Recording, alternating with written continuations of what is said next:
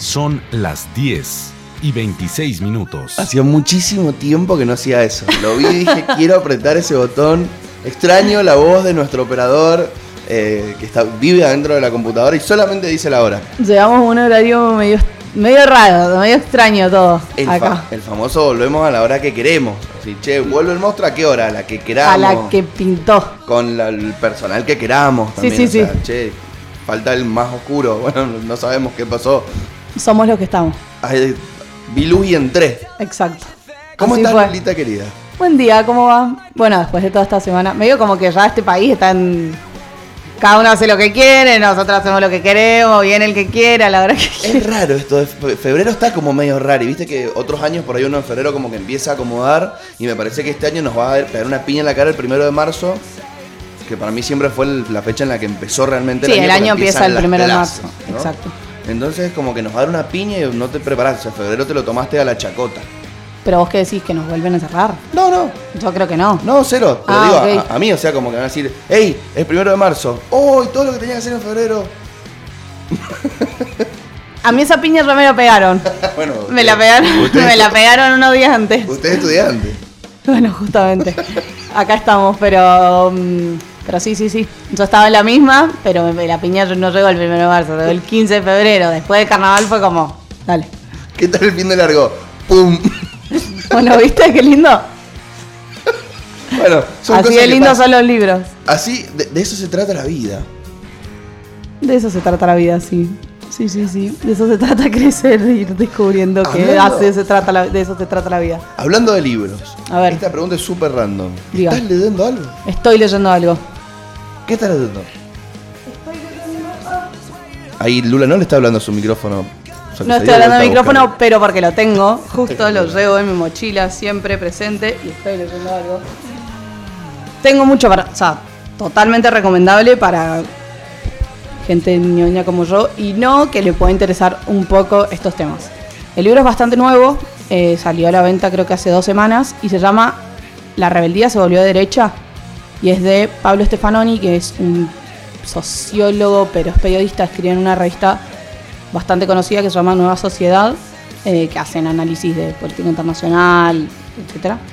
Y es re interesante porque trata sobre, bueno, algunas cosas que quizás yo he comentado acá eh, alguna vez, sobre el avance de las extremas derechas, bueno, todo este movimiento, eh, por ahí trasladando un poco a la Argentina de los libertarios, ese fanatismo con Milei, Spert, y toda esa movida que está interpelando un montón a sectores bastante jovencitos.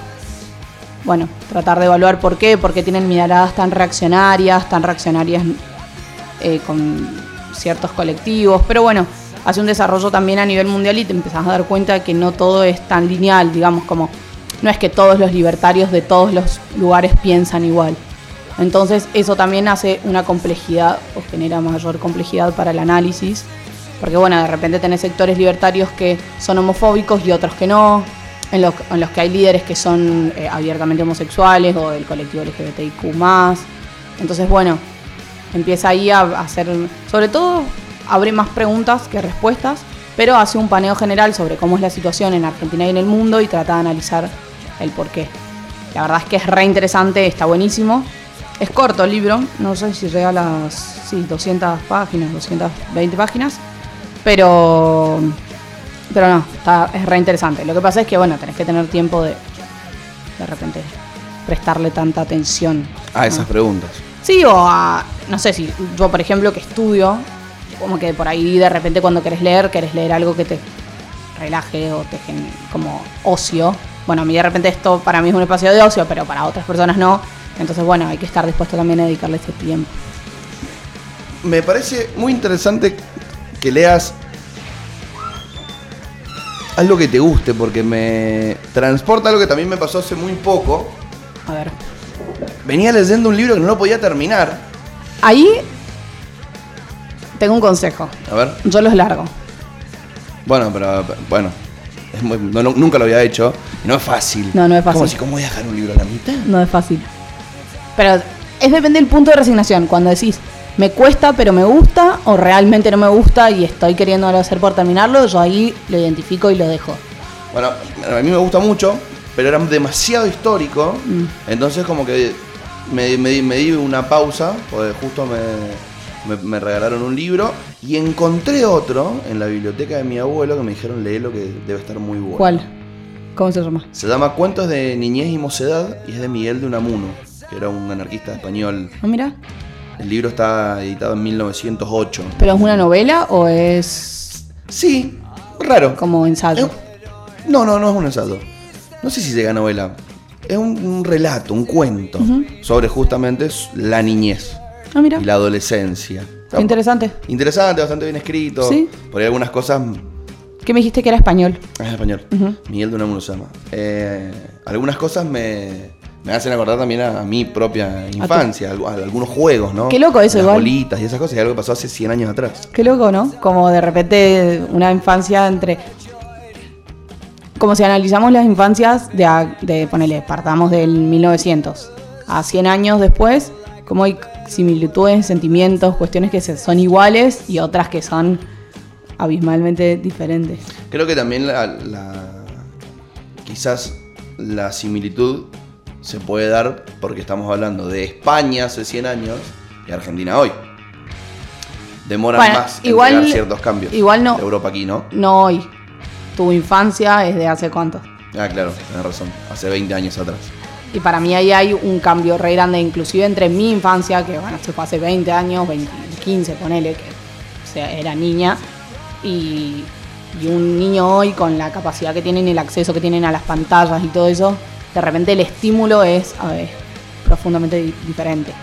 A pesar de que nosotros, va, yo tenía televisión, tenía computadora, tenía fácil acceso, la verdad, de eso, pero sin embargo no era la misma, como el mismo vínculo, no sé cómo decirlo. El otro día me comentaban en colegios, Por el entorno también. Porque vos decís, che, yo tenía computadora. Pero si nadie más tenía, era como que no podías tanto hablar de eso, hacer tanto uso social del, del- del objeto. sí, de repente también era un poco agotable el recurso. Quiero decir, ponele, yo tenía juegos en la compu, ¿no? Pero ¿qué hacías? O sea, ¿cuántos juegos tenía ese CD o ese disco que ponías en la compu? Uno. Uno, tres, ponele actividades que tuviera. Pero era, se terminaba en un momento. O sea, pasabas los niveles, ganabas, jugabas. Ahora es, terminas un video de YouTube y empieza otro, empieza otro, empieza otro, empieza otro, empieza otro, empieza un juego, tenés 15.000 niveles. de 15 entonces es como constantemente inago- inacabable, inagotable. De repente creo que puede tener también algo que ver con eso.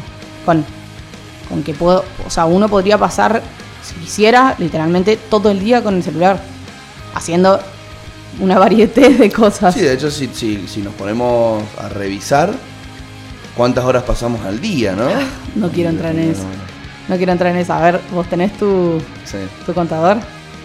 Ayer fueron 4 horas 42 minutos y hoy llevo 2 horas y media. Estás muy bien, Son las igual. 10 y media de la mañana. No, pero estás muy bien en cuatro horas. ¿Sí? Bueno, Mi bien. promedio es. No, no sé si lo quiero decir. Uy. Sí, en un dígito. En un dígito. Ah, mira, yo llevo 1.48 hoy. Ah, O bien, sea, llevas, las llevas 10 menos que 2. Y media. Bien. Pero Pero, pero, pero. el promedio. y debe estar en 7, 6 y media seguro. Es bastante. El del domingo, viste que el do- a mí me entra el domingo. sí, sí, sí, los mí entra el domingo. Me dice, bueno, has subido, has bajado. Y el promedio está en 6, y media, 7 seguro. ¿Mucho Mal. YouTube? Si hay mucho YouTube, es hasta perdonable, porque lo reem- reemplazás, que sé yo, Netflix, cuando reemplazás la tele. Pero si Mm. es todo redes, sí realmente es... No, no estás mirando nada, estás así. No sé, no sé, no sé, porque no sé si tiene, no sé qué te cuenta, por ejemplo, si es las horas de actividad, por ejemplo, yo escucho la radio, por ejemplo, y la tengo pausado, pero tipo la tengo en, en activo, pero la, o sea, está utilizándose el celular. No sé si cuentan esas horas o no cuentan. Ay, habría que o son las horas de te- pantalla. Te, muestra las aplicaciones. Habría que ver qué ah, aplicación que te no cuenta. tengo actualizado el sistema operativo. Te cuenta, te cuenta, te muestra las, las applications. O- a ver. A ver, a ver, a ver. ¿A quién le puede interesar esto, no? Solamente a mí y a mi novio que me está escuchando y me va a hacer mucho bullying para estar Yo me había puesto el limitador de apps. Yo también me lo había puesto, pero así como lo puse, ponen una clave y Sí. siga, siga. No, ya intenté todo, sobre todo para, para estudiar. A ver, para. Pero por ahora va ganando Tengo el promedio 6 horas. ha bajado, he tenido otros, otros momentos peores. Para, ¿Dónde dicen? En, ¿Dónde te dice la cantidad de horas de aplicaciones? En el. Haces para la derecha, creo. No, es que no lo tengo actualizado. Ah. Bueno, por ahí No, te. Te está mostrando unos iconos. ¿De qué son? No sé, no entiendo porque lo tengo en inglés. O sea, tengo que pensar, y no estoy como, con la capacidad de hacer las dos cosas a la vez. See All Activity. Aquí está. ¿eh? Ahí está. Aquí tengo WhatsApp la mayoría del tiempo. WhatsApp va ganando. Hoy, hoy, hoy va ganando con 28 minutos. Twitter, Instagram, DirecTV Go. bueno, eso es como la tele, pero eso fue de noche. Porque Y- como no tengo tele en el cuarto, veo ah, desde el Ra- celu. Radio Arg, ¿ahí escuchás? Sí. Sí, sí, te la cuenta. ¿Viste? Hoy la debes haber abierto nada más, por ejemplo. Sí. Sí, la cuenta, ¿viste? Bueno, O sea que puede ser, ahí estoy un poco salvada, ponele. Bien. Mañana te das cuenta que estuviste una hora en la radio y no cuenta. No o sea, cuenta. descontás la del 6. es como, bueno, estaba haciendo algo productivo. Pero bueno, y eso también te quita tiempo de lectura. A mí me. No sé, no sé si te pasa lo mismo, pero de repente, como leer un libro pasa a ser como una actividad. Tipo, voy a dejar todo para leer. Sí. Porque. De hecho, me encanta ese ritual. Sí, sí, está bueno. Pero bueno, hay que encontrar si el momento del fácil día. de leer, pongo música clásica, really, eh, o instrumental, en la tele o en los auriculares, me preparo el mate y me siento a leer. ¿Y en, Sí, en sí, las vacaciones dando. leíste? Porque estás recién vuelto. Recién vuelto de mis vacaciones. Un día me iba a sentar a leer, había salido en el hotel al balconcito que tenía. Me siento con el mate, abro el libro y me chiflan. De arriba. Qué mal chiflé. Muy mal. Me chiflan. Miro, Yes. mi prima. ¿Vas a hacer mate? Sí, ahí voy. Dale. Y vino con su hijita, mi sobrinita de un año y medio, así que cerré el libro. Ah, no solo no leíste, no solo que se te sentó, sino que se te sentó con un niñe. Sí. Así que me quedé ahí. Complicado. El único día que iba a intentar leer, porque además me regalaron un libro. ¿Qué onda eso ahora que estuviste conviviendo con niños? ¿Qué onda con qué? Por ejemplo, para mí, muy, esto es muy de hija única, no, hija única no, pero muy de adolescente, no tengo costumbre de estar rodeada con niños, de, niños, ¿qué onda? Por ejemplo, se pregunta, che, voy con la niña o el niño, o nada, es mi hijo, no puedo dejarlo en ningún lado, voy igual. Sí, creo que pasa por ahí, más sobre todo si es familia, más si hay ciertas limitaciones en justamente no lo puedo dejar a ningún lado. Y, y la, limitación tiene que venir de parte de quien propone el plan. ¿Me entendés? Por ejemplo, miércoles, el miércoles pasado, el anterior, antes de que nos fuera vacaciones, creo, no me junté con mis primas. Che, nos juntamos el miércoles. Una de las que está de novia pregunta, ¿con novio o sin novio? El que organiza responde, no, sin, listo. Es como que el que organiza tiene que proponer si es sin algo, con algo, si no, vos lo dejás libre albedrío de cada uno. ¿Vos crees? Yo creo que hay que preguntar. Yo creo que se pregunta. Y bueno, pero justo con los hijos me... Sí, sí, sí, por eso. Bueno, con los hijos puede ser, por eso pregunto. No tengo, no tengo relación. A mí, que no tengo tantas situaciones, si tuviera una, quizás diría como, che. Pero es cierto que con los hijos es mucho más difícil. Con los novios yo creo que se repregunta. A ver, uno tantea también. Si es un cumpleaños, bueno, de repente no hay tanto problema. Si es una juntada más íntima, sí, por ahí preguntás. Bueno, este sábado hay un asado de un amigo de cumpleaños y él puso, che, este sábado mi cumpleaños, da, da, da, va a estar mi señora, así que si quieren vengan con novia, decíanlo ustedes. Bien. Sí, sí. Así me parece correcto. Es como que estamos, más vos que yo, atravesando todavía esa etapa donde está el con, el sin y la planificación. Ya llega un momento donde nada, o sea... Ya está, es lo que como... invitamos a la Lula, viene con. O sea, ya está, son dos. ¿entendés? Salvo que le avisemos. Mira, esta es solos, viene con. Igual tenemos- que vienen con. tenemos un debate siempre nosotras con mi grupo de amigas que es entre mujeres es distinto que entre hombres. Entre hombres es mucho más común que el hombre vaya con, la- pareja que en una reunión de mujeres la mujer vaya con la pareja. Por ejemplo, si mi no, salvo que sea una situación, no sé. Bueno, justo particularmente en mi caso, mi novio se junta bastante con sus amigos sin parejas. Pero entre amigas, para mí es muy. O las que tienen novios más grandes, es re común, como nada. Y un asado, si él cae con la novia, todo bien, la mejor. Entre amigas, nosotras, si nos juntamos cualquier momento, no es común. O sea, tipo, hay que. Como. Che, voy con mi novio, ¿entendés? Como se, se tantea eso. No es tan común que en una comida de mujeres caiga a, a un novio. Creo que eso también tiene que ver con el, el ritual en, en sí, por ejemplo. ¿Ustedes tienen un día fijo a la semana que se junten? No. Bueno, nosotros tenemos un día fijo a la semana que nos juntamos. Ese día no, no, no. Es sin. Eh, Sí o sí, pero es que no, no está ni pensado. O sea, los jueves de la noche nosotros nos sentamos, comemos asado. Somos los vagos desde hace 10 años y por los próximos a- 10 más y así hasta que nos muramos. Después de eso, los otros planes ya sí incluyen. Porque imagínate, en mi grupo tenemos tres que son papás, dos que están casados. Bueno, pero es que eso tiene mucho que ver con la planificación familiar, ¿no? Que él de repente, con toda su vida, pasa por ahí por tener su familia, papá, papá, de repente decís, bueno, che, el jueves es mi día, es mi momento de estar con los pibes, ponele. Pero en el caso de una persona como yo, que no tiene esa realidad, tipo, de repente como todo el tiempo estoy sola, como, nada, no, no, no, no hay una excepcionalidad dentro de ese plan.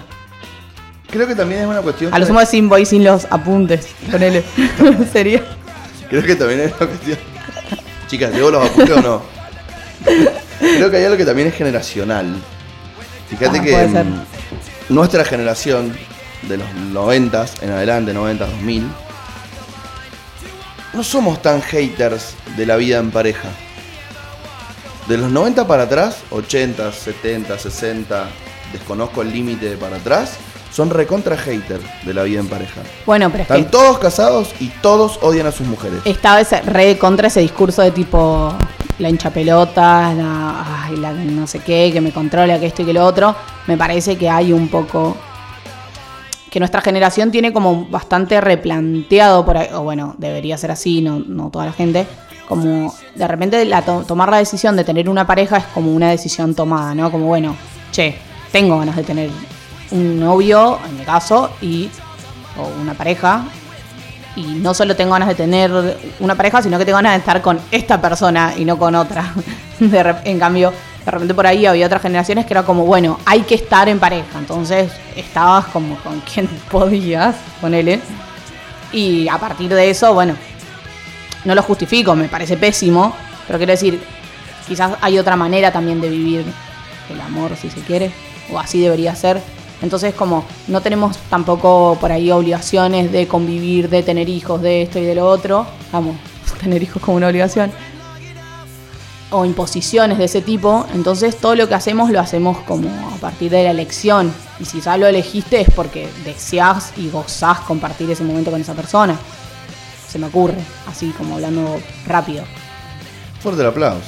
Gran, gran, gran análisis. Generacional. Sí, sí, sí. No, sí, por- sí.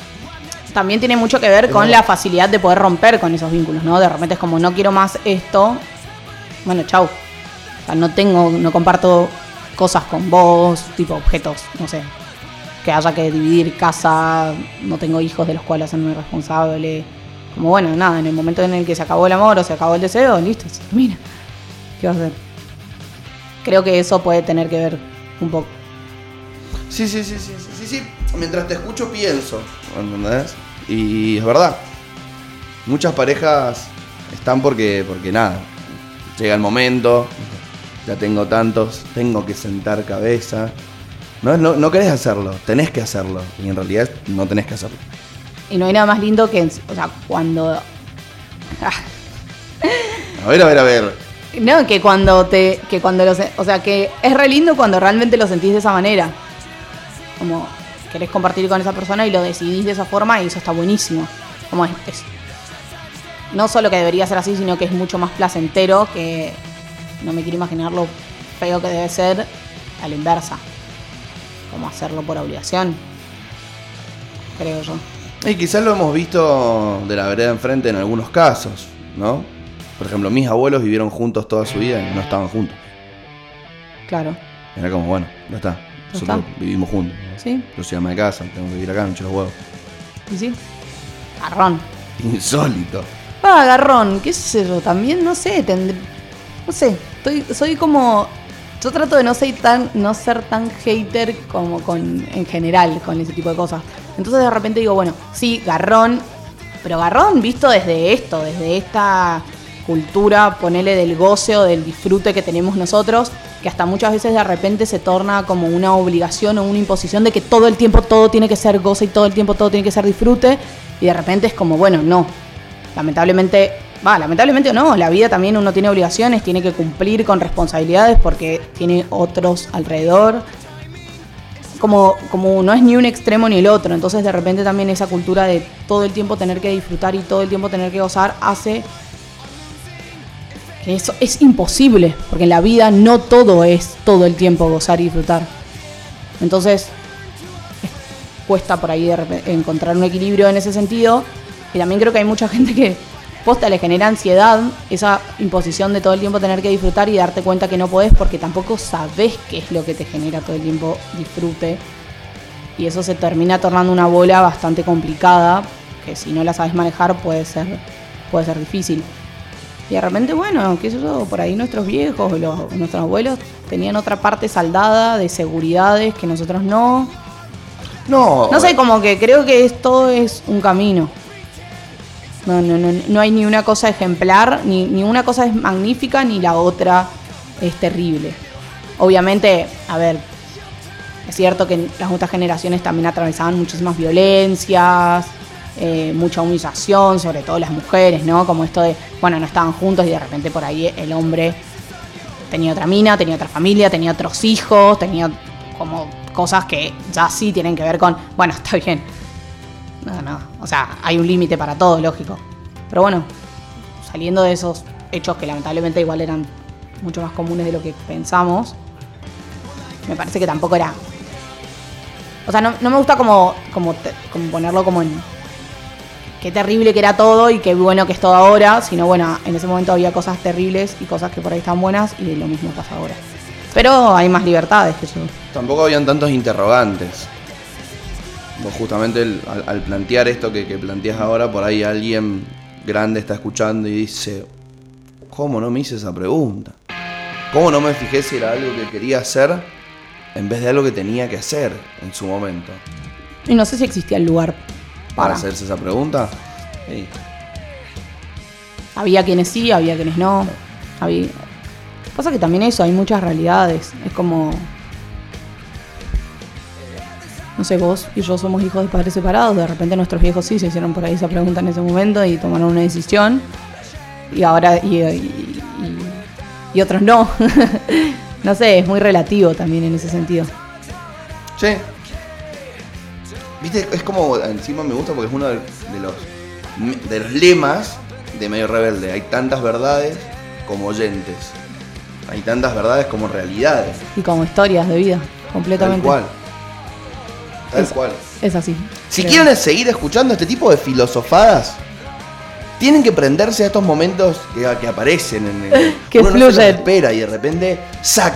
Te encontraste con esto. Igual de repente es como una charla muy nuestra que justo hoy nos agarra con el micrófono prendido. No, va a ser- no es la primera, Ni va a ser la probablemente última. no sea la última.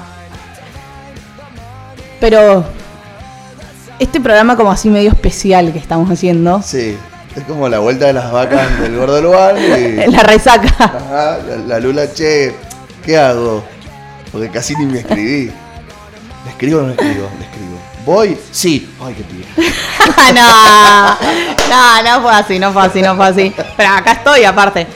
Así como me calcé el rodete, taca, taca, y vine, te dije, voy a hacer un toquecito más tarde porque tenía, tenía que hacer unas cosas en el medio, pero, pero aquí estoy. Y tengo otra Firme. pregunta. Mañana, entre las 8 y las 9 de la tarde, ¿qué vas a estar haciendo? ¿Qué voy a estar haciendo? Voy a estar en el Rincón de la Boca en San Martín y... Y no sabemos la rotonda la. La rotonda que hace... ¿Que puedas andar en bicicleta por arriba? Y todos los mendocinos saben qué estoy haciendo. en el Rincón Rebelde. Exactamente, mañana Allá estaremos. con Rebelde de 6 de la tarde a 9 de la noche. Qué difícil, porque vamos a estar con el hater number one y yo te estoy diciendo que yo soy poco hater, no me, no me nace. Bueno, Depende del día, depende de la Te he hora. escuchado hatear algunas cosas. Y tengo mis, tengo mis, mis, mis tópicos. Tengo mis tópicos así, hater. Igual mañana va a estar divertido en, en serio, porque Va a estar divertido en serio. el negro. El, el bien- muchacho oscuro. El muchacho oscuro cae bien a donde lo pongas. Siempre. No, che, acá tenés que odiar. Bueno, acá hay que amarme. Bueno, él lo sentás y él va bien. Perfecto. La Milo. No lo conozco, no tengo el, no he tenido el gusto. Uno nunca sabe con qué se puede encontrar. Yo ayer le dije confesiones sobre el bidet Charlie García lo hizo para vos. Dijo, puede ser, Puede ser puede ser. el gordo Friedman El gordo Friedman, ahí estamos con el rey hater. Y el gordo Alba. ¿Quién habla? ¿Y yo? Bueno, pero ya contamos que estabas vos. Ah, ok. Empezamos por vos. Si querés, si terminamos por vos de vuelta. Y la Lula, otra vez. Ese equipo maravilloso va a estar mañana en el Rincón Rebelde. Arrancan a las 6, Y terminamos a las terminamos a las 9 y ahí yo me incorporo en el medio, pues, niña responsable, estudiante. que no- bonito que, intentó dar ternura. fue como un emoji. No se sabe. Así que bueno, allí estaremos con tribuna, con sorteos, con comidita rica, Vamos traguitos, traguitos, comidita. Para todos los que vayan de parte del- del- de la radio, tienen gin o vermú para tomar. Perfecto. De onda, sí, de entraditas, se la juegan los muchachos del rincón. Después tenemos para sortear combos, pizzas, birras. O sea, realmente. Yendo. Bien o no. Bien, muy bien. Se la están rejugando. Y Debe aparte van a ver estas caritas. Atrás de un vidrio, como si fuésemos una obra de teatro. Muy bien, me gusta. Maravilloso. Respetando todos los protocolos, ¿no? Sí. Barbijo y todo el show. Y también vamos a Con tener alcohol en música. gel en la mesa. Música. Yo creo que para eso, yo creo que por eso nos contagiamos, por la cantidad de alcohol que consumimos. Ah, que consumimos. Habla por vos, querido. Bueno, de- debe ser, debe estar, ¿cómo se llama? ¿Qué? Eh, inmunizado Ah, puede ser. Sí. para afuera. Acá me está. me está dando un mensaje porque yo dije, porque no sé si te diste cuenta, que te dije mm, eh, bermucito, papitas, visita.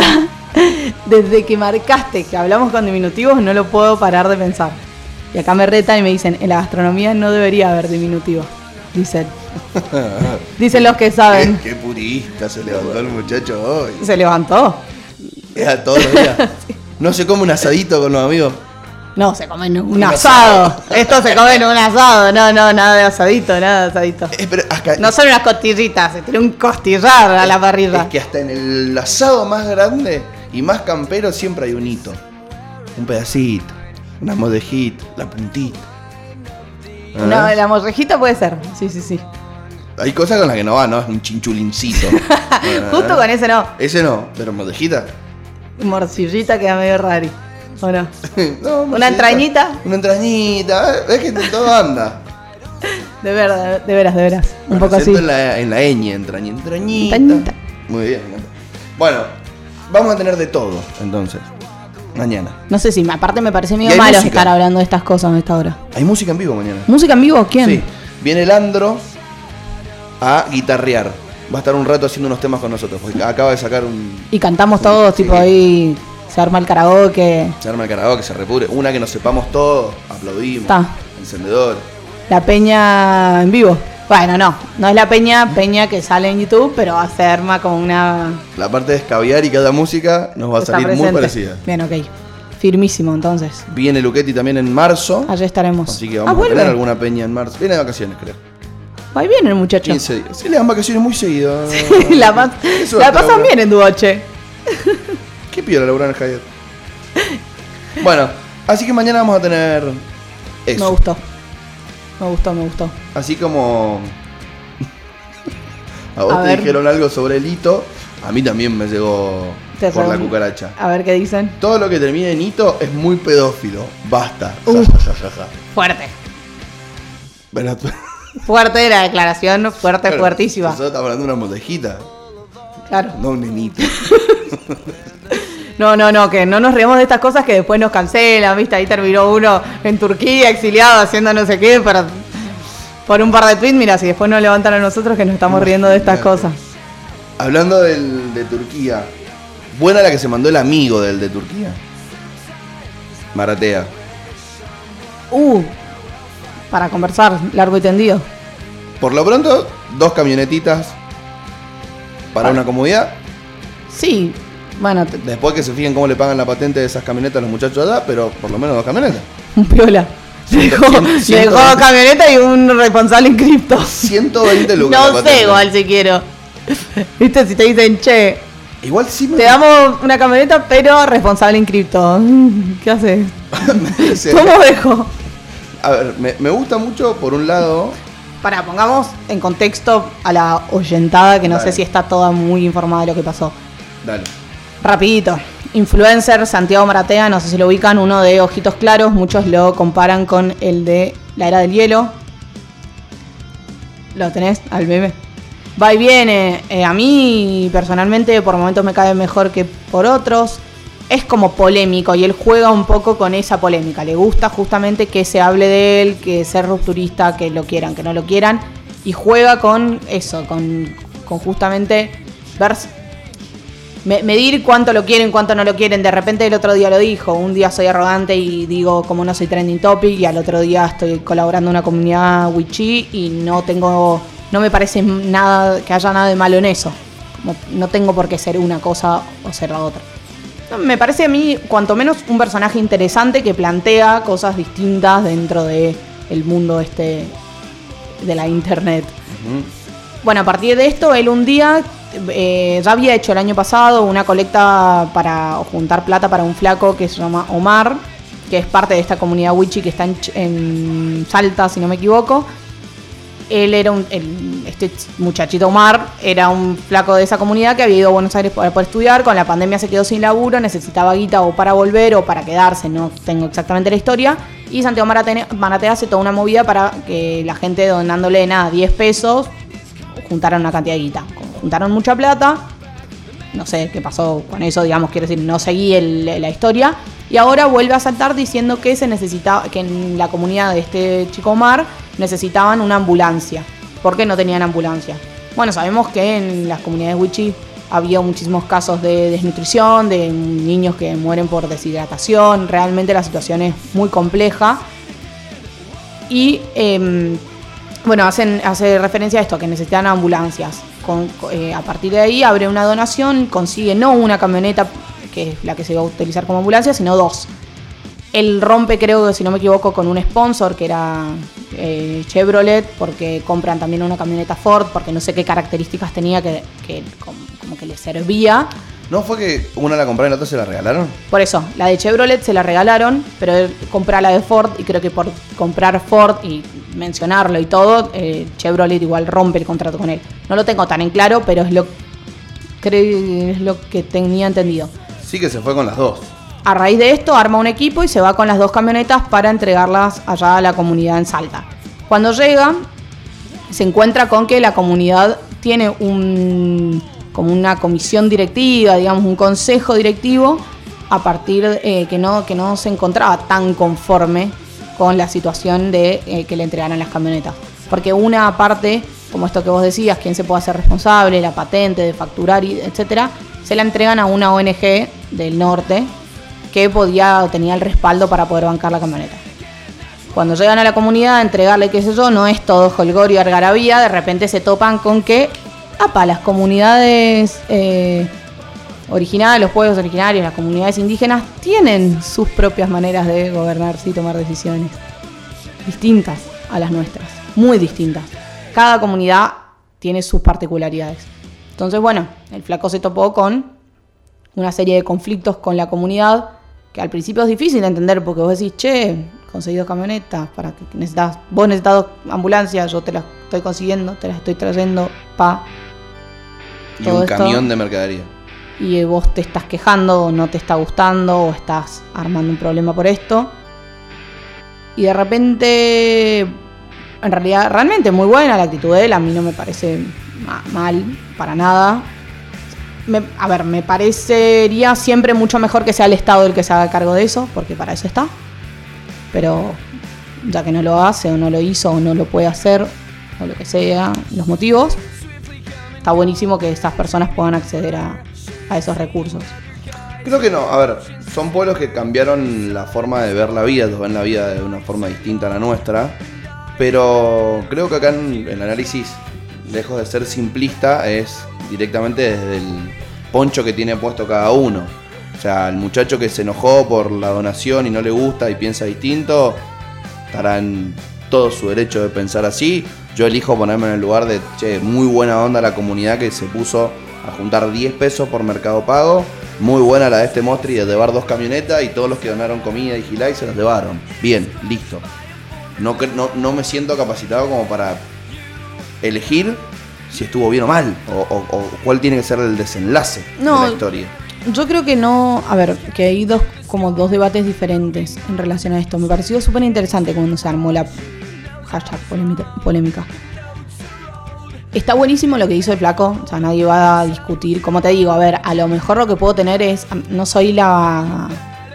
Siempre creo que es mucho mejor que, que a eso se llegue a través de- del Estado, no que lo tengan que hacer las personas que para algo pagan sus impuestos, y porque me parece mucho más digno que la caridad, si se quiere. Pero bueno, eso es todo un. O sea, es una historia que va por otro lado. Pero sí me pareció muy interesante esta cuestión de de repente eh, un pibe de capital o de una ciudad, no importa, en este caso de capital, pero podría ser de la capital de acá o donde sea, que no conoce y que da por sentado ciertas cuestiones con las comunidades que tienen características y organizaciones y intereses y realidades y un montón de cuestiones muy distintas a las nuestras. Y eso es realmente así y eso también muchas veces tiene que ver con la dificultad del Estado de acceder a esas comunidades, de poder mejorar la calidad de vida y un montón de cosas que por ahí voy a usar un término quizás no sé si es el más correcto, pero tiene que ver con un poco, poco con esta idea como colonizadora, de decir, bueno, yo te traigo, yo vengo, yo sé lo que necesitas y a raíz de eso te traigo. Y este y Maratea se comunicó con un pibe que forma parte de la comunidad, pero que no es de la comisión de la comunidad, a él nadie lo eligió, nadie lo eligió como representante. De repente las comunidades tienen sistemas de organización muy particulares. Entonces, como bueno, flaco, mirá, buenísimo, muchísimas gracias, pero nosotros no sé si necesitamos esto, por ahí necesitamos otra cosa, por ahí nos deberías haber consultado, él debería haberlo consultado con la comunidad, no tienen un, eh, como una cuestión con la confianza también, porque han- los han cagado y recontra cagado muchas veces. Entonces me parece que no por criticarlo, por caer la maratea con la actitud que tuvo, que a mí me parece buenísima, me parece interesante de repente decir, bueno, che, miren que también esta gente tiene voz, tiene voto y hay que escucharla. Y que antes de hacer estas cosas también hay que preguntarles.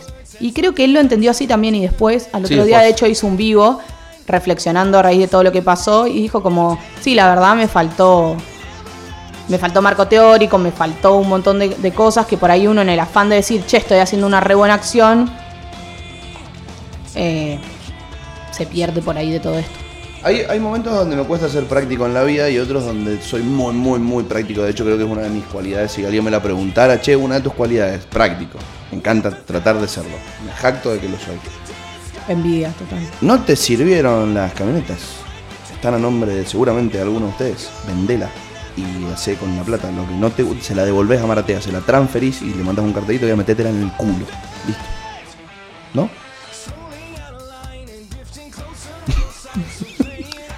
No sé, A mí lo que me está escuchando del otro lado probablemente me tire una bomba. soy un poco más... No, no es que no le sirva, es que tiene un montón de, de complejidad. No sé, me parece que es, es pensar que pero- se está discutiendo de igual a igual cuando no los... Cuando sí, los sí, no, no porque no seamos iguales, digo, cuando los paradigmas de pensamiento y de necesidades no son iguales. Pero supongamos que es un cumpleaños. Vamos a. Pero es que no. Simplifiquemos. Pero es que no, ese es el justamente eso a eso voy. Estas realidades tienen esas características que no son simples y no se pueden simplificar. Para mí lo único que tienen que hacer Maratea es pegarle una patada en el culo a la manager, que fue la que en realidad de atrás organizó todo esto, porque Maratea pone la cara, pero obviamente ella te- él tenía un respaldo que se supone que es la persona que se ocupa de todo lo que tiene que ver con lo legal y bla bla bla, y a ella se le escapó la perdiz. Y el flaco cayó a la comunidad a entregar dos camionetas al que iba a ser el momento que pa pa pa pa pa, pa, y de repente se encontró con un piquete y se lo tuvo que llevar la policía. Para mí la responsabilidad realmente la tiene el equipo de él. No, eh, no tanto, no sé si él. Digo, porque es la gente que se tenía que ocupar de justamente esa organización. Pero bueno, tema aparte. Yo cuando me regalaban un perfume cuando era chiquitito, me regalaban el perfume Pibes. O el Paco. El Paco.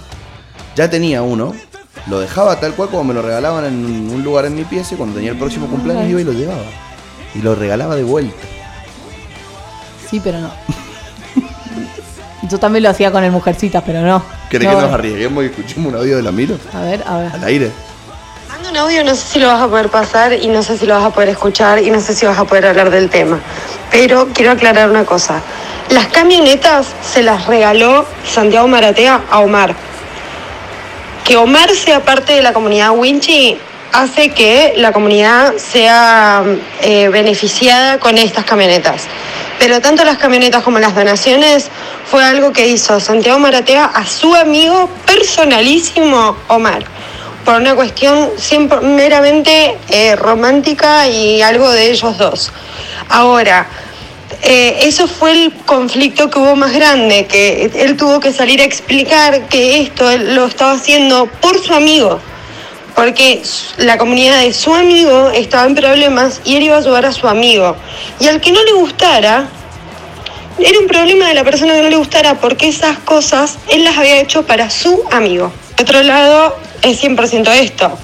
Eh, las comunidades de pueblos originarios han estado acostumbradas a lo largo de toda la historia a que cualquier blanco venga, los viole y los mate. Entonces tampoco es que vamos a, recibir con los brazos abiertos a un porteñito blanco que viene a traernos unas camionetas eh, lujosísimas cuando nosotros no tenemos ni agua. O sea, para, para, para, para. Acá algo raro hay y está muy bien que tengan esa, esa eh, ese freno de mano ahí al toque de poner porque la realidad es que eh, no creo que haya sido fácil tener que recibir limosnas de eh, un blanco, muy probablemente hijo de los responsables del genocidio más grande que hubo en, en nuestro territorio.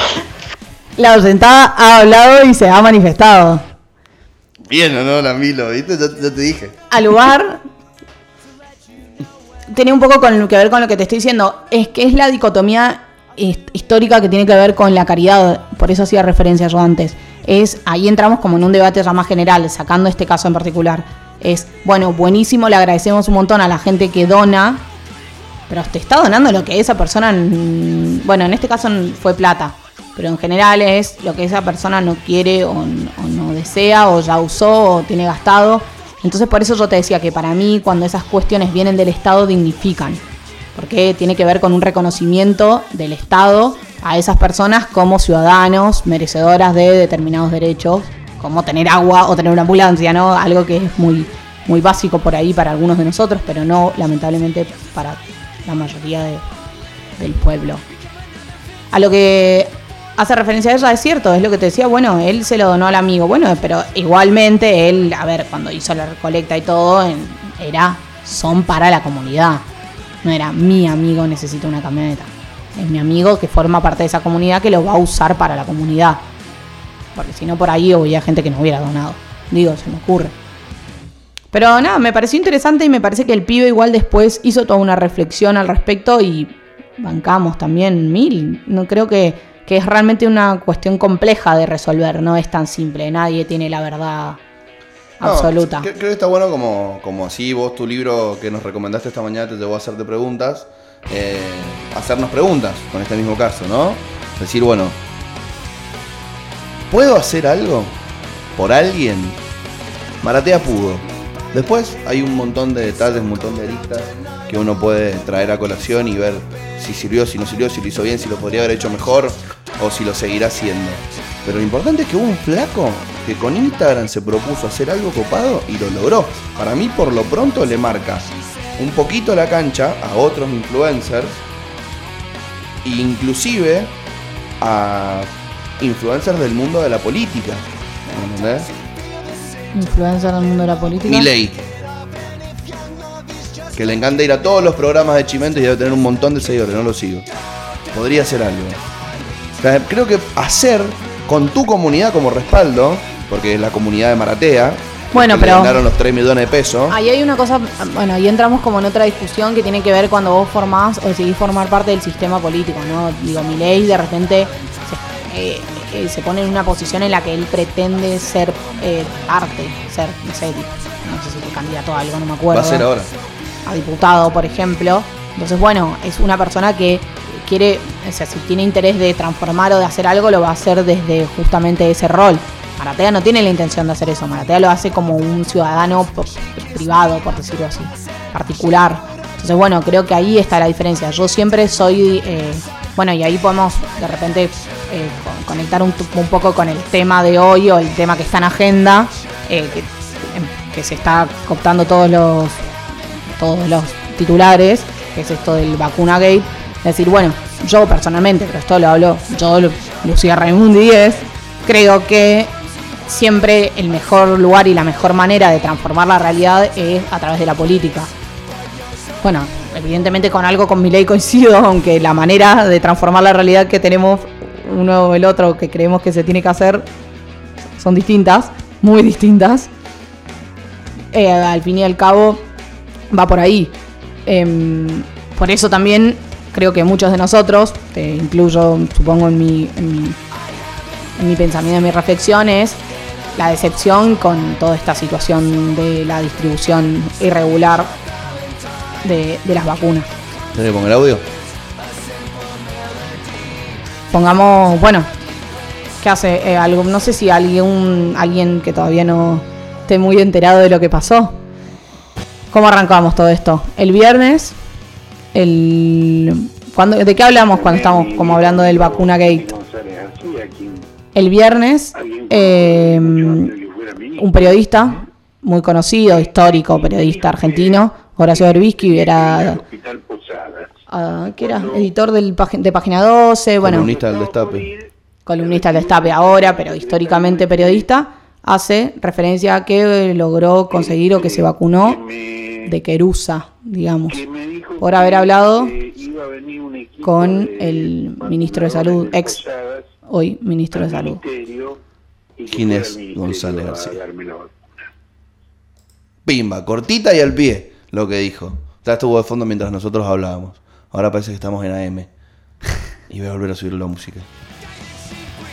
Cortita del pie, no sé si se, si se llegó a escuchar, pero bueno, él hace referencia y cuenta con Golgorio y entre risas que se había vacunado. Sí, es bastante raro porque dura nada, 30, 40 segundos la explicación. No hace. Es como, bueno, tengo que contar algo. ¡Pum! Sí, como quien no quiere la el cosa. Y se acabó. Me vacuné. Llamé a mi amigo Inés González García, fui al Posadas y me vacuné. No, fui al Posadas, me iba a ir al Posadas, me llamaron que, que me fuera al ministerio y me vacuné en el ministerio. Bien, y a partir de ahí se destapa esta olla de dirigentes políticos, empresarios que se vacunaron de manera irregular, cuando no les correspondía según los criterios de vacunación y los turnos. Imagínate si salieran todas las listas de todas las provincias que han que ha pasado esto, porque me imagino que va a haber pasado en más de un lugar. Sí, sí, eso, eso dicen. No me consta, pero No, no, a mí tampoco, pero podría ser. No cuesta mucho imaginárselo. aplauso cerrado para nuestro querido amigo oscuro que hoy no está presente. que Él dijo que Inés González García no llega al 2021. No fue por zombie, fue por otras cosas, pero bueno.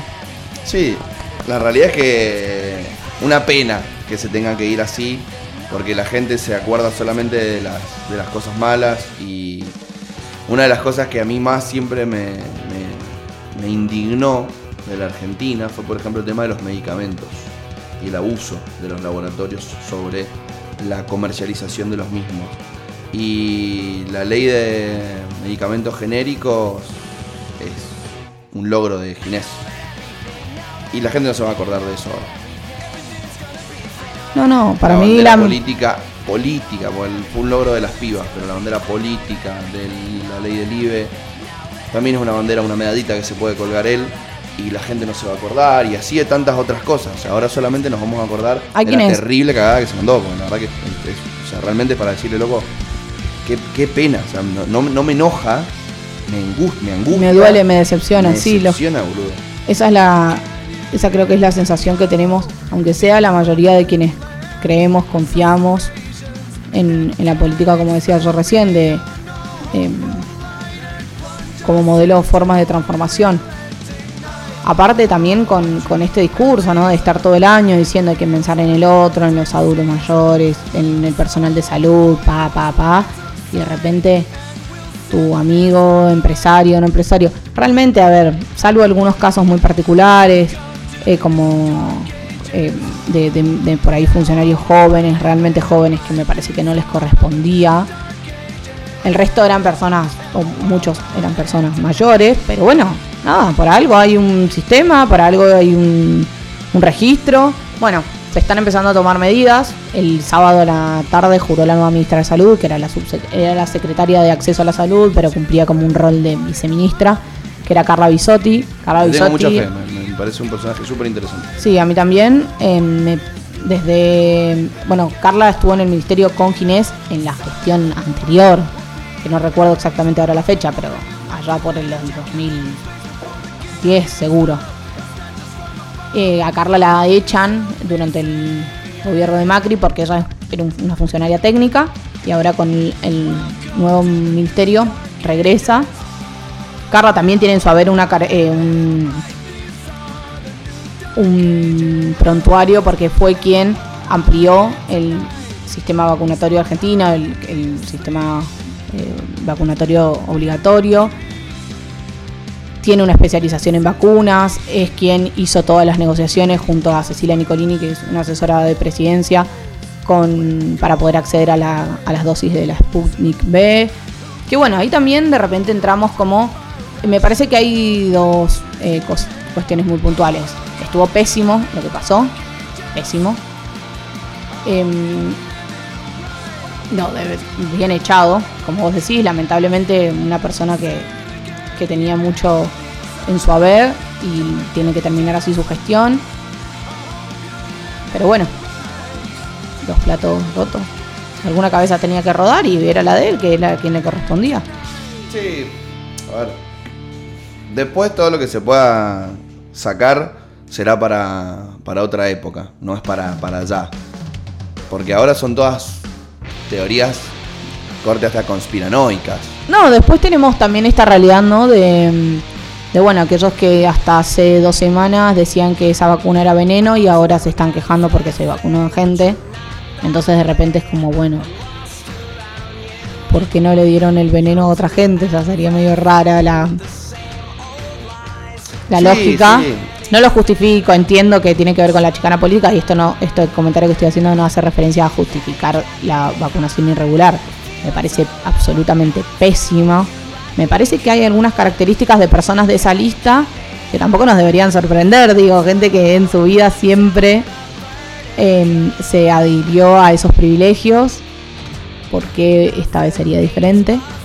Hay otras personas que por ahí sí toman un poco más la atención. Dual de. Por eso, Em, Dualde y compañía, porque son varios Dualde los que están en me, esa lista. me- me parece que, que es una pena porque se empañan muchas cosas, ¿no? Y una persona que quizá ande con sus errores, porque había dicho, no, acá no va a llegar, no, hace calor, tomen mate. No, el dengue, no, sí, sí, sí. Pero ahora ya está, o sea, ya ahora no, no le puedo decir nada a Rubinstein. No, sí. No, para mí, para mí sí le. un montón de vacunas y le chupó un huevo. Ah, creí- vacunaste a tus amigos, loco. Para mí no, no, pero para mí una cosa no quita la otra. O sea, Sí, pero una cosa está muy mal y la pero- otra cosa también está muy mal. No, no digo nosotros.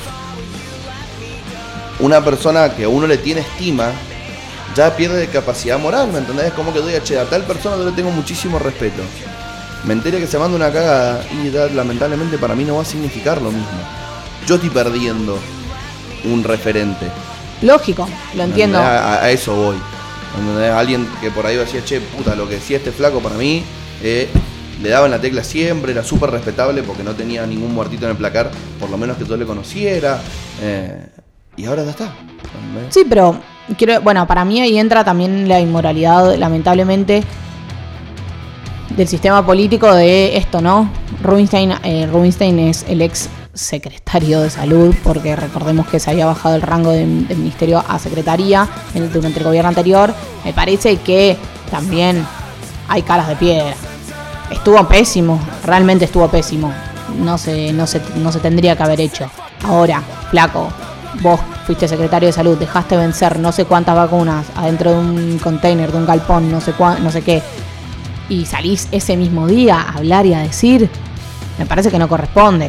Es como lo que te digo, quienes decían antes que esto era veneno y ahora están diciendo, está mal, también está mal, digamos. Pero bueno, es parte del juego. Ahí es donde el gobierno, el oficialismo se debería haber antepuesto, como siempre, estar una jugada antes y no permitir que estas cosas pasen, porque le das de comer justamente a quienes piensan así y a quienes dicen esto. Y la población que está enojada y que está indignada y que está muy molesta, absolutamente al lugar. No hay nada para decir más que estuvo mal, perdón, y ahora redoblar la apuesta para intentar recuperar un poco de confianza en, en el proceso de vacunación. Supuestamente ahora se mandaron a hacer una cantidad de carnet, seguir un registro y, y como me comentaba una amiga, dice, realmente con la tecnología que hay en día, me vas a decir que no hay posibilidad de decir, bueno, entraron tantas vacunas, tantas se echaron a perder, ponele porque puede suceder, tantas no sé qué, tantas se aplicaron acá, acá, acá. Un sistema integral. Sí. Difícil de, de hackear, no sé. Creo que no debe ser tan difícil, supongo yo. Tampoco. Ah, se puede llevar registro, ya existe, ya hay una libreta de vacunación, vos la tenés, tenés vacunas puestas de chiquitito, yo la tengo, tengo vacunas puestas de chiquitito. Si se puede hacer eso, se puede Hay elaborar un- de una forma más compleja, más rápida, más digital y Hay utilizarlo una- para la vacuna contra el coronavirus. Y bueno, ahora habrá una voluntad política, se supone, debería ser así, de Sí. transparentar este proceso. Estoy medio cauto todavía con, con hablar mucho sobre el tema, porque quiero ver por qué pasó. Porque no es casual que ese periodista en particular. Bueno, ahora entramos como en la parte así conspiranoica. Conspiranoica. Eh, eh, Bien. quiero ver, quiero ver, a ver, ¿qué pasa? ¿Qué- Porque ¿Cuál es tu hipótesis? No sé si tengo una hipótesis tan formada, pero el control de daños fue súper rápido, o unos reflejos dignos de atleta lo que tuvo el presidente. Me parece que más que, que- Entonces- que más allá de los reflejos también tiene que ver con una posición eh, política y moral, si querés. Creo que este gobierno lo ha estado demostrando, ¿no? Cuando fue en su momento lo de los jubilados con la ANSES, cuando fue el- un problema que hubo en el Ministerio de Desarrollo Social, de sobreprecios, de decir, bueno, acá el que tambalea, no así el que tambalea en gestión, no estaría sucediendo, pero bueno, hay como una decisión política, se ve de que en el caso de que se encuentren irregularidades, rapidito Yo leo que, que los medios que primero salieron a publicarlo son los medios más afines. Se enteraron primero de la noticia. No, porque saltó, saltó el audio, o sea, saltó en la radio en vivo. En el momento en el que saltó en radio, la radio en vivo. Sí, pero el, el- el- el ataque sobre la situación estuvo sumamente controlado. O sea, todos los medios opositores iban un paso atrás. Bueno, en teoría Marcaron la cancha muy bien los, los medios más afines al gobierno. dicen, Para mí quizás haya sido, a ver, no, no digo que hayan sacrificado a. Puede ser, pero no digo que haya sido so- solamente un sacrificio. Pero también, ahora, a partir de esto, se van a ver el culito varios más. sí, me parece a mí que tiene que a mí a ver, Ejemplificador. Yo en el primer momento cuando escuché el audio también pensé en, en teoría conspiranoica, alguien que quiere sacar a Ginés. Pero pensando, eh, después de leer un par de columnas del domingo en distintos medios, leí en página en el destape, si no me equivoco, bueno, en un par más, realmente creo esta cuestión que se dice que, que Horacio Berbisky se quiso ante- anticipar a una etapa de Clarín. Parece que le escribe un mensaje a Ginés diciéndole como le mojé la pólvora a Clarín porque lo dijo antes. Como me antepuse a, a la tapa, les cagué la primicia, ¿no? Pero bueno, eh, mirándolo con el diario del lunes, creo que no fue inteligente eh, la estrategia. Me parece que, a ver, estamos todos de acuerdo con que estuvo pésimo, ¿no? Digamos, se supiera o no se supiera era algo que no tenía que pasar. Se supo, me parece correcta las medidas que se tomaron. Ahora, si querés como vamos para el lado más estratégico, ponele, tomándolo por ahí, este flaco nunca debería haber hablado. Eh, y si hubiera, y si no hubiera hablado y realmente salía a la tapa de Clarín, creo que la posición del gobierno podría haber muerto en, bueno, Clarín dice A, yo digo B, esto es verdad, esto es mentira, no hay pruebas o no se puede comprobar, qué sé yo. Va, otra cosa y pasaba como una, una pelea más, como muchísimas acusaciones que ya quedan guardadas y quienes creen en esa posición de Clarín van a seguir creyendo lo que lean ahí y quienes no creen en Clarín no van a creer. Ahora, cuando una persona como Horacio Berbisky sale abiertamente a decir en la radio, sí, yo me vacuné, ya no hay manera, ya, ya no hay vuelta atrás. Pero esto te lo estoy diciendo, a ver, no lo estoy justificando, quiero decir, es como una cuestión de estrategia, me parece, hubiera sido funcionado de otra forma, no me pareció inteligente. Sí creo, hasta el momento es la teoría que más me cierra, que él se quiso anteponer a esa primicia creyendo que les estaba cagando la tapa y al final le salió el tiro por la culata. ¿Por qué? Porque el daño que produjo en todo el frente no beneficia a nadie. O sea, no es que una opereta que tuvo un, Sector. un una- o sea, que le hizo un bien a, a alguien. Sí, me, me- me apena que. Y ojalá sirva para ir limpiando eso y para ir sumando gente de vocación. Igual es muy difícil porque el Estado realmente es muy grande y sanearlo por completo es casi utópico. Es que Había es- gente el fin de semana mojándose, esperando sí, el turno de, de la vacunación. Y después del otro lado se siguen dando la mano sectores estatales con sectores privados para mantener privilegios. Eso me sigue dando por los huevos. Ahí podemos entrar en otro debate cuando hablas de sanear el Estado, ¿no? En respecto a, a esta cuestión, de, dijiste una palabra clave que son los privilegios. Una de las características principales que creo que tienen los privilegios es que quien, con, quien, quien los logra, quien llega a ellos, lo, lo hace sin ser consciente de que está. No normalizan. Sí. Entonces, probablemente muchas de estas personas no es que lo hicieron pensando que estaban mal lo que estaban haciendo. ¿No? Como, como no sé, suele, pasa constantemente, se me ocurre par- particularmente en el caso de los hombres. Como normalizan sus propios privilegios, no les cuesta mucho darse cuenta. Tuvimos que venir nosotras a agarrar las calles, decirle todo el tiempo, loco, esto, esto, esto y esto que haces no está bien, no es normal. Vos lo estás haciendo porque alguien está perdiendo y ese que está perdiendo en ese caso somos las mujeres. Bueno, en este caso pasa lo mismo. Muchos de esos tipos dirán como, bueno, nada, tengo contacto, estás mi amigo, lo administra, lo llamo, ¿por qué no? Pum.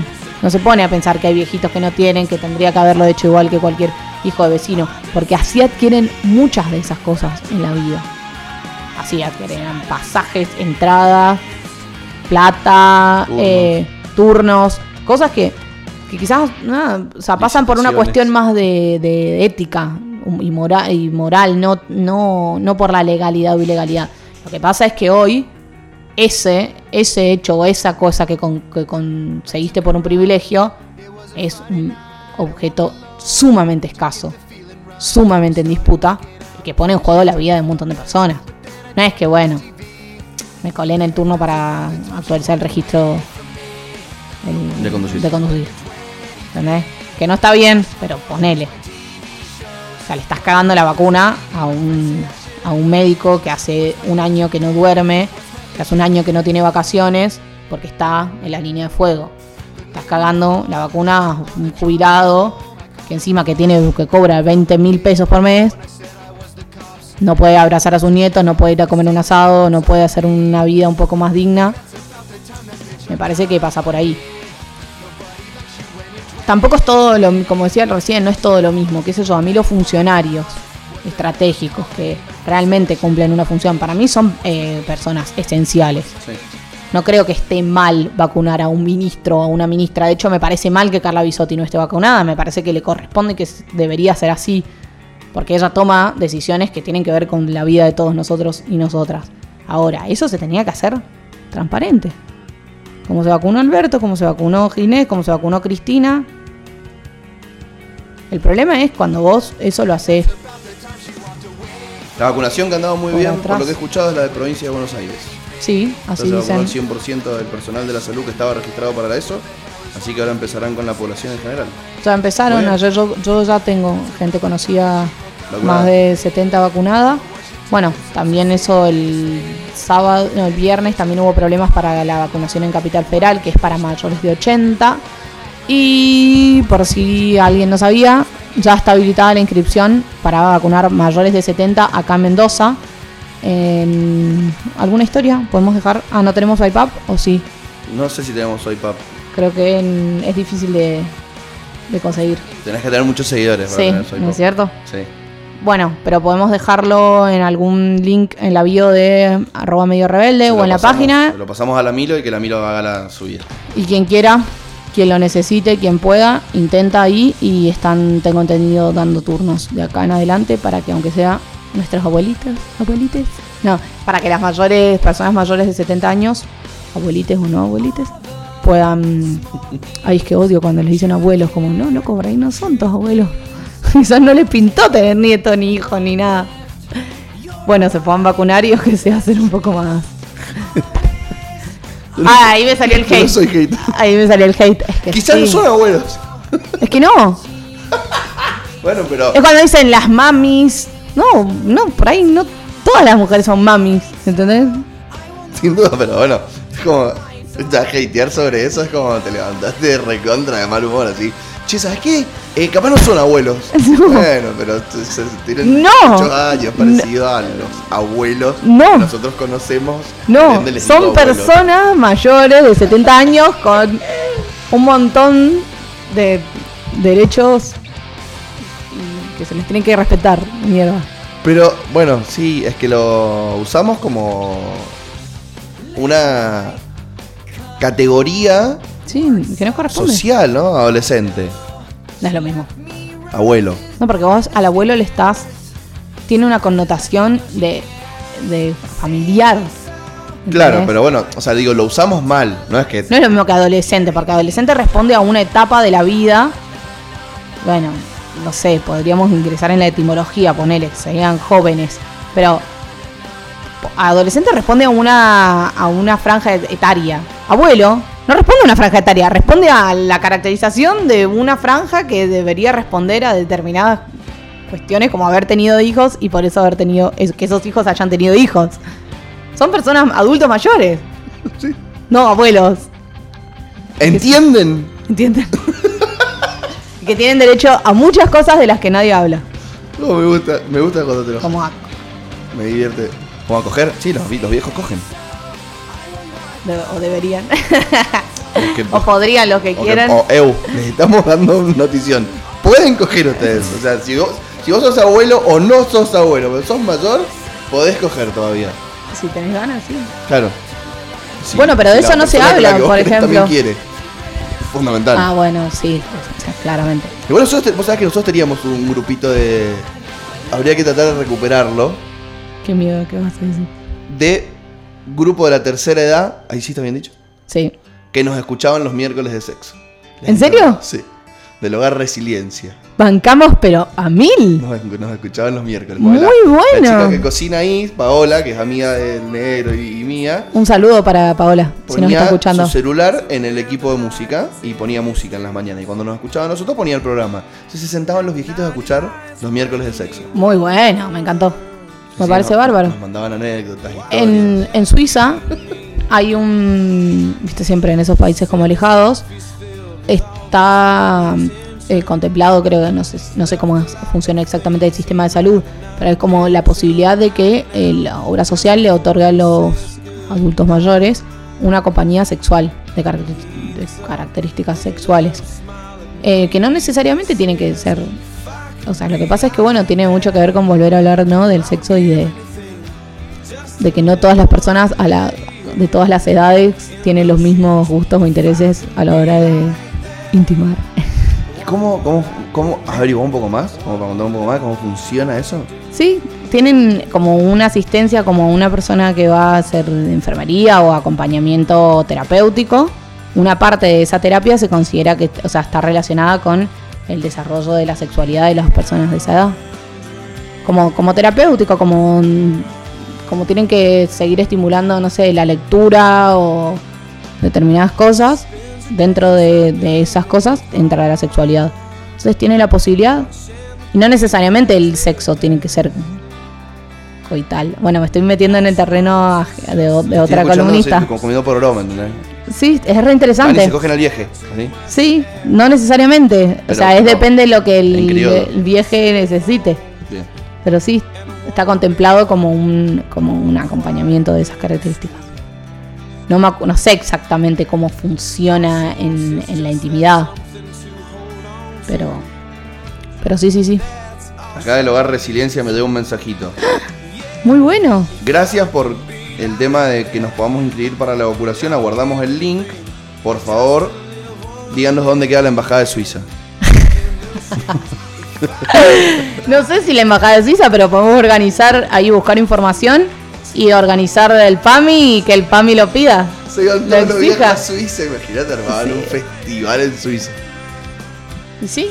Y personas que se ocupan y que conocen mejor de la gerontología, etcétera, de- bueno, pueden darme, pueden aportar información o, o darme o no la razón, pero es lamentablemente un tema del que no se habla mucho, ¿no?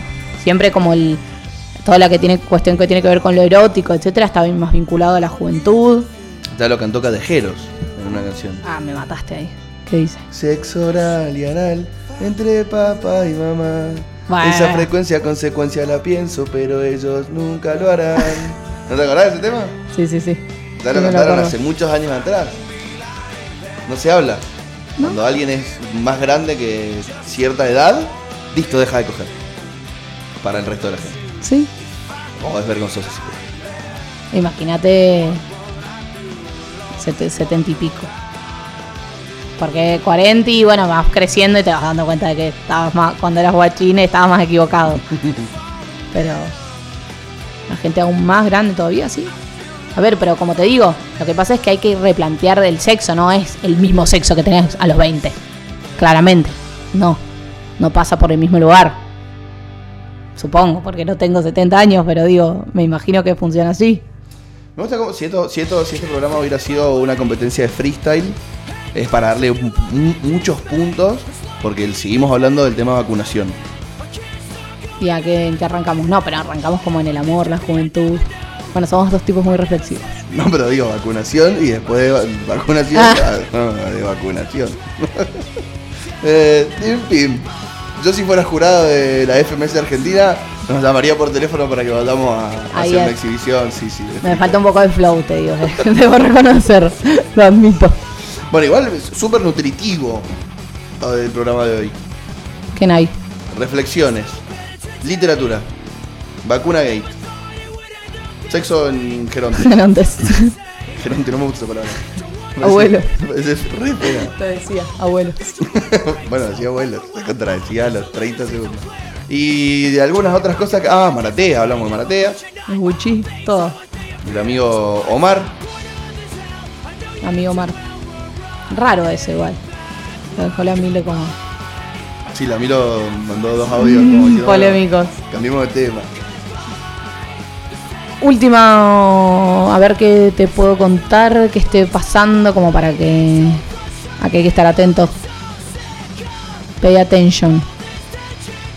Se empieza a votar la. No, se empieza a, debatir en diputados, que reabre hoy su actividad extraordinaria en la ley de mm, eh, etiquetado frontal, ¿no? Como similar, bueno, nosotros que tenemos bastante relación con Chile, bastante enojados los amigos de Coca-Cola por eso. ¿sí?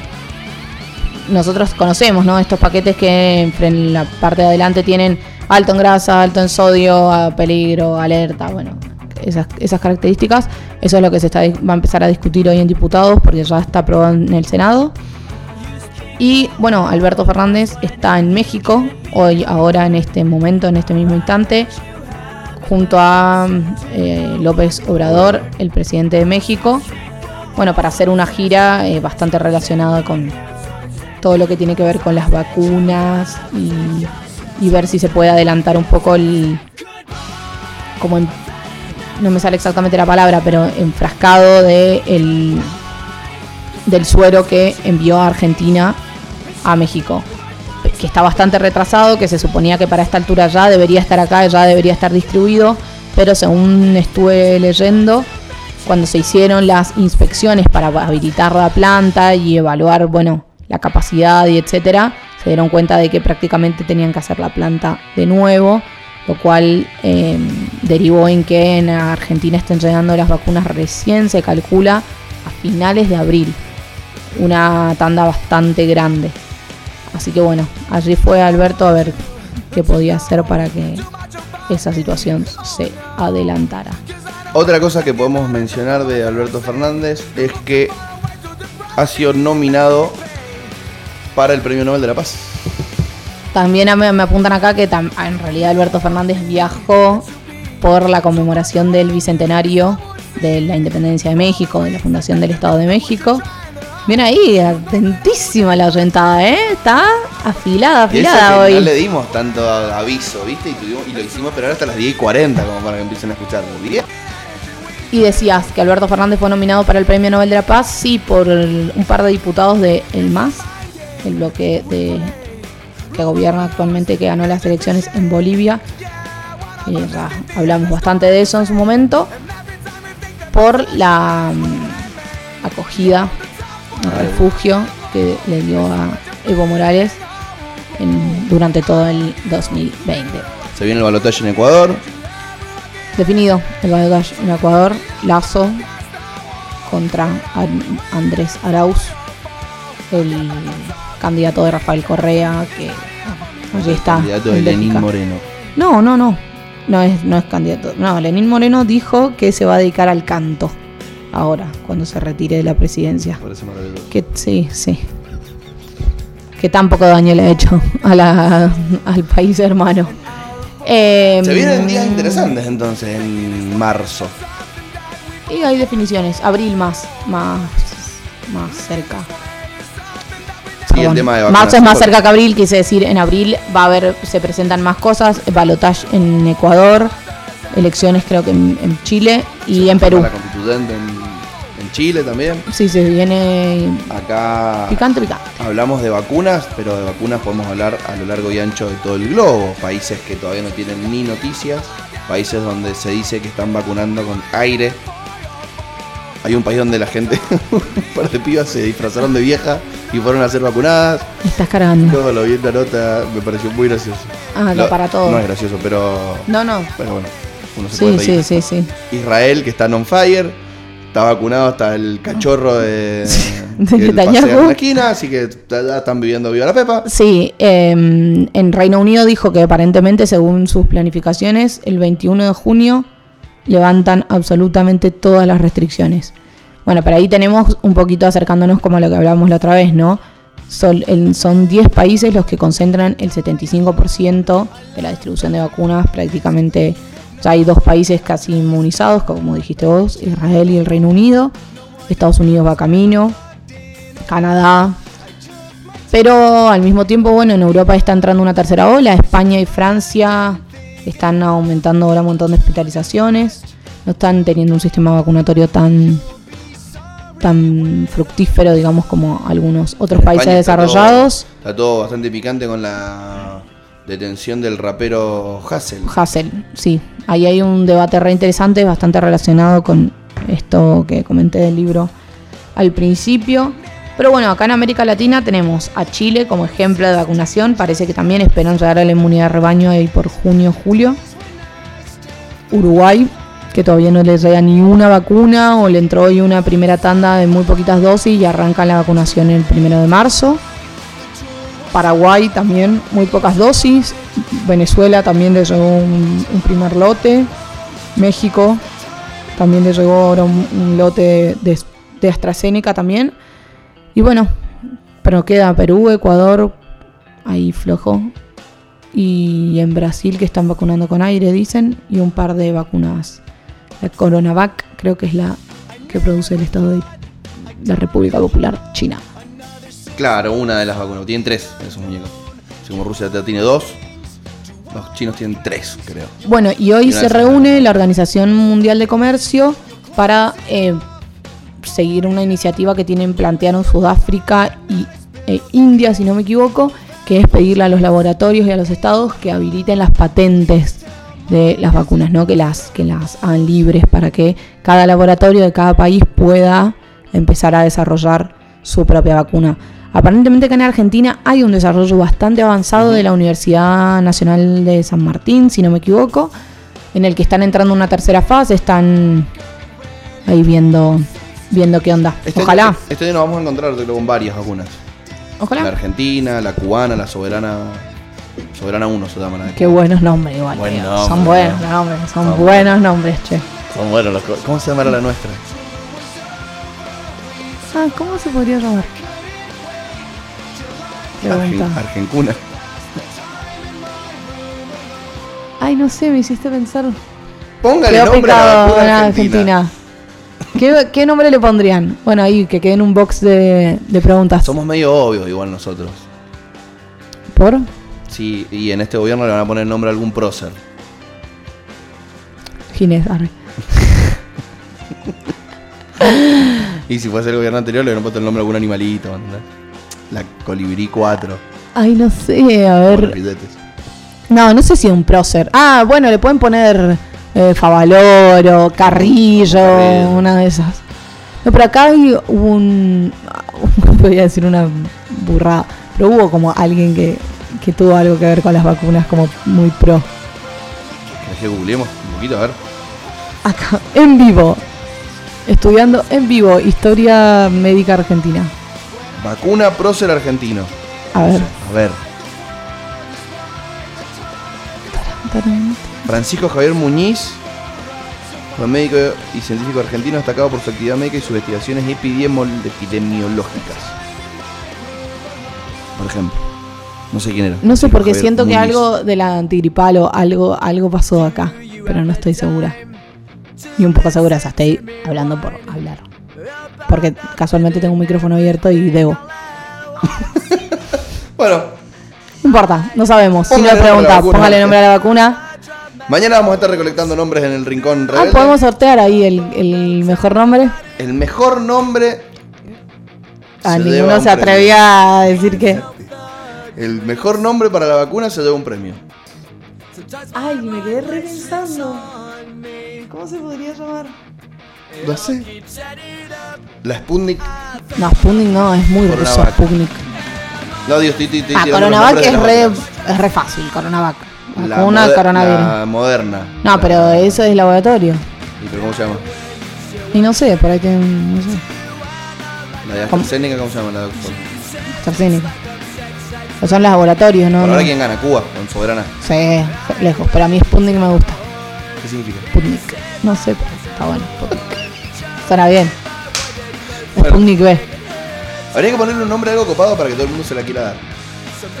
Dólar. Bueno, Em, baja del. ¿Cómo? es? del sistema impositivo.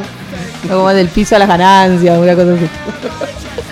che, ponete la reducción impositiva. ¿sí? ¿Cómo se podría llamar? No sé. No, soy. ¿Tarea en no casa? sabes lo mm, poca imaginación que tengo en la vida. Bueno, yo estoy muy contento de haber vuelto Bueno, hemos a hecho estar un enfrente tuyo. buen repaso Gran repaso. de la vuelta a las vacaciones de querido amigo. Del- desde el- tu primer programa, allá por el año 2020 con nosotros, donde llegaste muy prolija, muy bien peinada, sonriente y con la constitución abajo del brazo. decir? A hoy, Lo que más me ofende es lo del peinado, te quiero decir. Llegaste sin la constitución. Em, Che, pero te hablé de todo. Aparte te quiero decir una cosa. Todo lo que acabamos de hablar de las vacunas, lo tengo anotado, pero me lo aprendí. O sea que no lo tuve ni que leer. escucha, pero si vos no sabes ni cómo iba a terminar mi reflexión, ¿por qué me- ya me estás diciendo que te estoy diciendo algo malo? Bueno, a ver, dale. Lo que estoy diciendo y quiero decir es que ha pasado mucho tiempo y al contrario de una relajación, lo que hay es una profesionalización. Ay, bueno, en muchas tus gracias. Columnas. Excepto por el pelo. Eso fue como para Ah. darle un, un- un entramado agradable para el oyente. El Ah, otro lado dije. ¿qué le va a decir? Este desubicado. Y nada, lo único que voy a decir es eso. Bueno, gracias. Que, o sea, la- cuando fue el primero, primero, primero de este año, fue como, che, bueno, ¿de qué hablamos?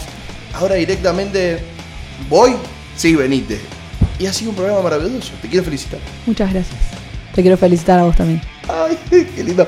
Qué lindo terminar el programa tirando flores, así, plum, entre nosotros. Parece maravilloso. Nos queremos, por si no lo habían notado. Es Un inevitable. poco, ¿ah? Un- Ay. Bueno, gente, muchísimas gracias por estar del otro lado. Es que ustedes no saben lo tierno que es. Bueno, depende. Te enternecí hoy porque arrancaste el día Estaba, estaba No, tuvimos que. Sí, sí, sí. Acá un, un trabajo. Aparte estaba mala onda solo, estaba mala onda sorete. Viste onda que me preguntaba alguien algo y lo trataba mal. Sí. Sí, me, me pasa a veces. Gracias por sacarme de ese lado. me recuperé. Y además, Un logro. Re temprano, o sea, me queda todo el resto del día para no ser malo. ¿Viste? Porque- El Rodri me tiene que mandar un, mes- un algo hoy. Una hamburguesita, algo así. Hablo, el, el roommate de, Sí, sí, del amigo Luan. Hoy, hoy, lo, hoy lo traté muy bien igual hoy. Ah, no era con él. No, no. cero. Bueno, bien. Bien ahí. Bueno, algún otro que por ahí. Alguien, alguien nos agradecerá lo que has hecho por alguien hoy. Bueno, nos vemos mañana entonces. En el Rincón Rebelde. Nos vemos mañana en el ¿Vos Rincón de Rebelde. Llego tipo 8 en la medida de lo posible. Si el Mendotran me lo permite. Está buenísimo eso. El Metro también.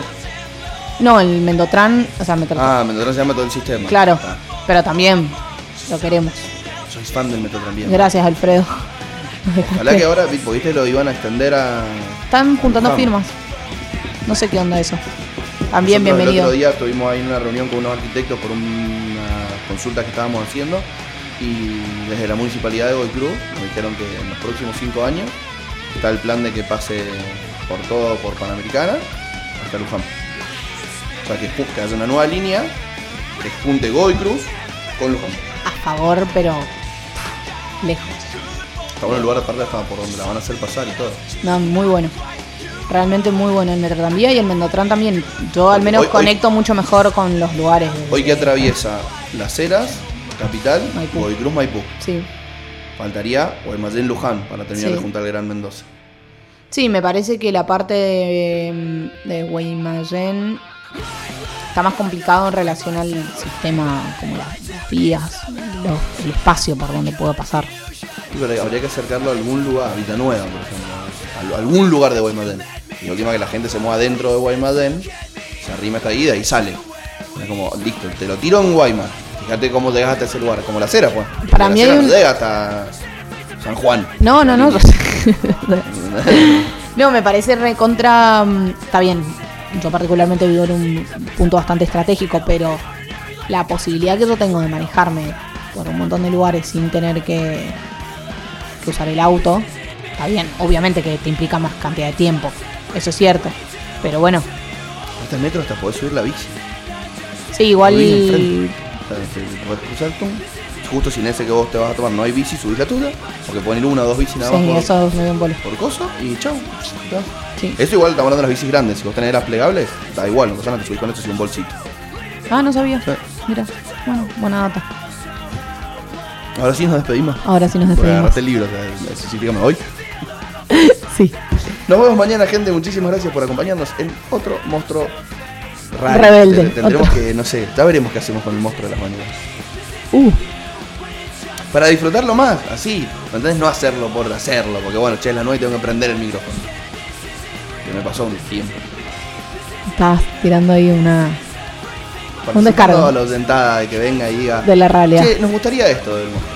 Bien, bienvenido sea. Elijan qué les gustaría del monstruo. Lo dejan en el box de preguntas con la nombre de la vacuna. Con el nombre de la vaca. Exacto. Chao. Chau.